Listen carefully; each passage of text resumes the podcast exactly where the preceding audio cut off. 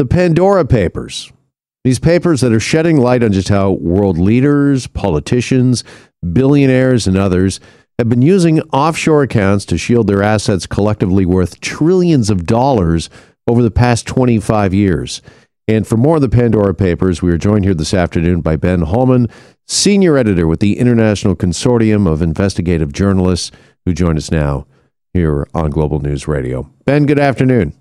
Good afternoon. Thank you for having me. Well, appreciate you joining us. Uh, your organization instrumental in today's uh, release of the uh, Pandora Papers. Can you kind of take us just first off, uh, Ben, if you could, behind the scenes, give us an idea of uh, what has gone into, what sort of work has gone into today's release? Well, a couple of years of work to start with, but you know, it started. We received um, uh, through a confidential source um, a massive trove of confidential financial records from 14 offshore service providers. These are the firms that basically set up shell companies and trusts and other ways for people to hide their money and their assets from you know tax collectors from law enforcement for whoever from the public whoever's looking really um, and we organized uh, at icij we're a nonprofit journalism outfit and we organized a big collaboration the biggest in our history i think the biggest in history in fact um, more than 500 journalists uh, from 150 news organizations and we uh, spent um, you know the last two years digging through the records to find these stories all right. And after digging through the records and the release today, what is, do you believe, to be the biggest headline here, Ben? Because uh, everywhere today, I think most of us, when we read the Pandora Papers, we're seeing the name Tony Blair, the uh, former uh, PM, of course, of uh, Britain. Yeah, there's listen. There's a lot of big names in this uh, re- whose foreign assets are revealed, or secret assets, I should say, are revealed in our investigation. The King of Jordan, the Prime Minister of the Czech Republic, um, Tony Blair and his wife, among others. But you know, I think beyond the just these you know sort of bold-faced names is just the ubiquity of the issue we're writing about. You know, we did a project five years ago called Panama Papers, which was from one offshore firm, and that seemed huge. You know, like if that was a chapter, this is an, almost an entire book, and um, it is a system that is used by um, uh, the the basically the global elite, hundreds of politicians, um, including some of the people, the same people who could potentially, you know, issue reforms to sort of stop tax haven abuse.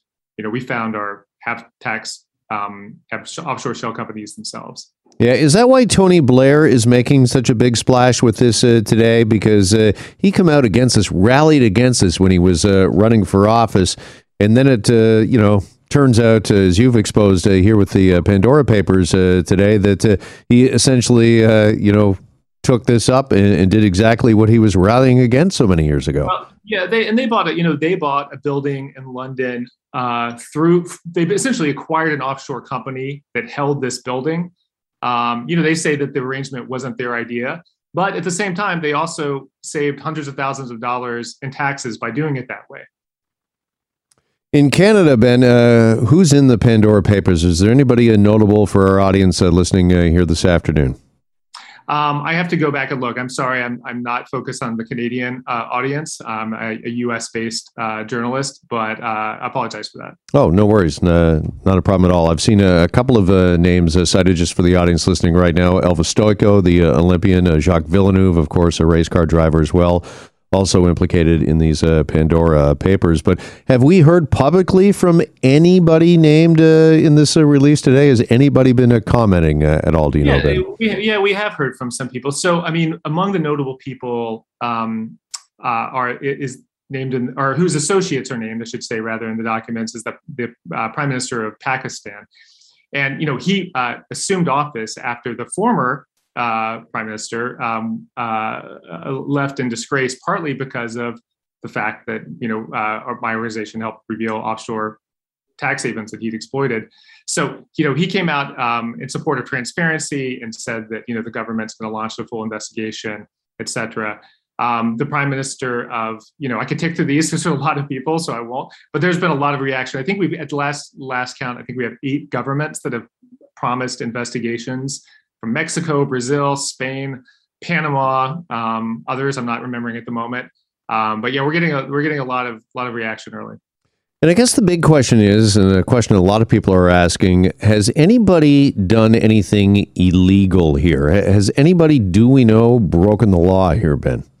So that is always the, the question we get asked. So here's the thing.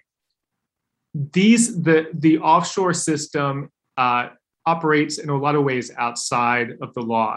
So if you set up, you know, for a few hundred or few thousand dollars, you can go to an offshore provider in Panama or um, the British Virgin Islands, and they will help set up a company for you. And you're operating under the rules of that country, and they're and they're set up in a way to um, uh, shield your identity in many cases. And it's not illegal to do it. Now, that doesn't mean to say that's not to say that there isn't evidence of illegality in what we've published, but that's more of a determination for law enforcement officials. I mean, we certainly, you know, we have a story that just published about, you know, this is a uh, about um, uh, criminals and other people accused of crime, uh, like as they're facing criminal prosecution, taking their money and hiding it offshore. You know, so that's you know that would be sort of up to investigators and prosecutors to determine whether that's illegal or not. And for those that are listening right now and wondering to themselves, uh, Ben, uh, why should I care about this? How does this apply to me? These are people that live in a different stratosphere, uh, one that uh, I probably will never uh, live in. So, why does this matter? Uh, th- this all comes down to uh, taxation and unpaid taxes, which you know affects us all and affects a, a, country as a whole. Yeah, you know, I listen. I, I this is a question we talk about a lot at ICIJ as we've done this project. I think it essentially comes down to fairness. Um, you know, most people uh, play by a certain set of rules. Uh, they have to pay their taxes. Um, they're not allowed to hide their money and assets from tax authorities or from law enforcement. Other people don't they you know if you have enough money if you have the right contacts you can play by a set of rules where you where you don't have to participate in public society the same way beyond that there are specific victims um, that we identify across our investigation we have a story about an italian um, factory that was facing um, a, a, criminal charges of contaminating an entire town and one of its executives at the same time you know hid his money away in tax shelters um, we have a we have a story about South Dakota, which is a heart of a booming trusts industry in the United States. And we have uh, one of the people who hid their money away is uh, a mother of two children, and her, the child support she's supposed to pay is being hidden away in trust. So there's both specific victims and there's large, more large, uh, large, large societal victims, if you will.